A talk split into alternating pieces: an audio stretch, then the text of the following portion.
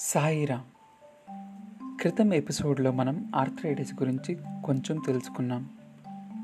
ఈ ఎపిసోడ్లో మరికొన్ని విషయాలు తెలుసుకుందాం.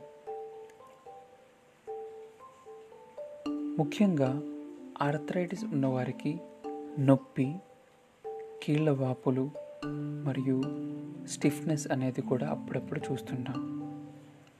ఈ ఆర్థరైటిస్ అనేది ఒకటి కానీ అనేక కీళ్ళల్లో కానీ ఈ ఆర్థరైటిస్ అనేది రావచ్చును.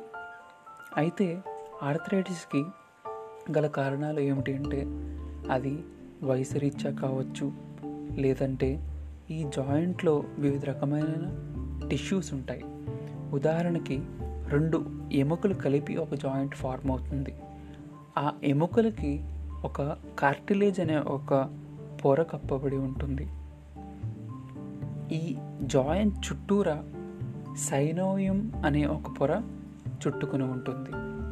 వీటిల్లో దేనికి దెబ్బత కలిగినా కూడా ఆర్థరైటిస్ రా వచ్చే అవకాశాలు ఉంటాయి. ఇవే కాకుండా ఇన్ఫెక్షన్స్ కానీ ఇంజురీస్ కానీ ఆర్థరైటిస్కి దారి తీయవచ్చును. అయితే ఆర్థరైటిస్ ఉన్నవారికి అతి ముఖ్యమైన లక్షణములు ఏమిటంటే కీళ్ళ నొప్పులు మరియు కీళ్ళ వాపులు. అప్పుడప్పుడు ఈ కీళ్ళపైన ఉన్న చర్మం ఎరుపు మరియు వెచ్చగా కూడా ఉండవచ్చు. అయితే మనం ఇప్పుడు ఆర్థరైటిస్లో గల రకాలు ఏమిటి? వాటి లక్షణాలు ఏమిటి అనేది మనం కొంచెం తెలుసుకుందాం. ముఖ్యంగా ఆర్థరైటిస్ అనేది ఇన్ఫ్లమేటరీ ఆర్థరైటిస్ మరియు నాన్ ఇన్ఫ్లమేటరీ ఆర్థరైటిస్గా మనం గుర్తుపెట్టుకోవచ్చు. అయితే వీటిలో కొన్ని ఉదాహరణలు మనం ఇప్పుడు తెలుసుకుందాం.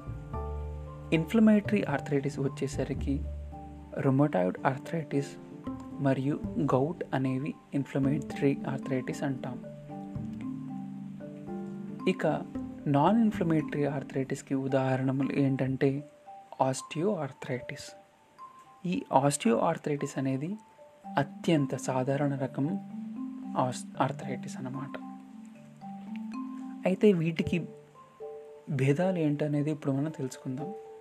ఇన్ఫ్లమేటరీ ఆర్థరైటిస్ ఉన్న వారికి సాధారణంగా విశ్రాంతితో ఈ జాయింట్ స్టిఫ్నెస్ నొప్పి అనేది పెరుగుతుందన్నమాట. మరియు ఈ ఇన్ఫ్లమేటరీ ఆర్థరైటిస్ ఉన్న వారికి సాధారణంగా ఇరువైపులా కూడా కీళ్ళకు ఈ ఆర్థరైటిస్ వచ్చే అవకాశం ఉంటుంది. అయితే నాన్ ఇన్ఫ్లమేటరీ ఆర్థరైటిస్ అంటే మన ఆస్టియో ఆర్థరైటిస్ అనమాట ఇది సాధారణంగా యాక్టివిటీ వల్ల కానీ కదలిక వల్ల కానీ నొప్పిని కలిగిస్తుంది. అయితే విశ్రాంతితో నొప్పి ఉపశమనం అవుతుంది. అదే మన ఇన్ఫ్లమేటరీ ఆర్థరైటిస్లో విశ్రాంతి వలన ఈ నొప్పి కానీ ఈ స్టిఫ్నెస్ అనేది కానీ పెరుగుతుందన్నమాట. ఇది ఈ రెండిటికి గల భేదము. అయితే ఈ ఆర్థరైటిస్ ఉందా లేదా?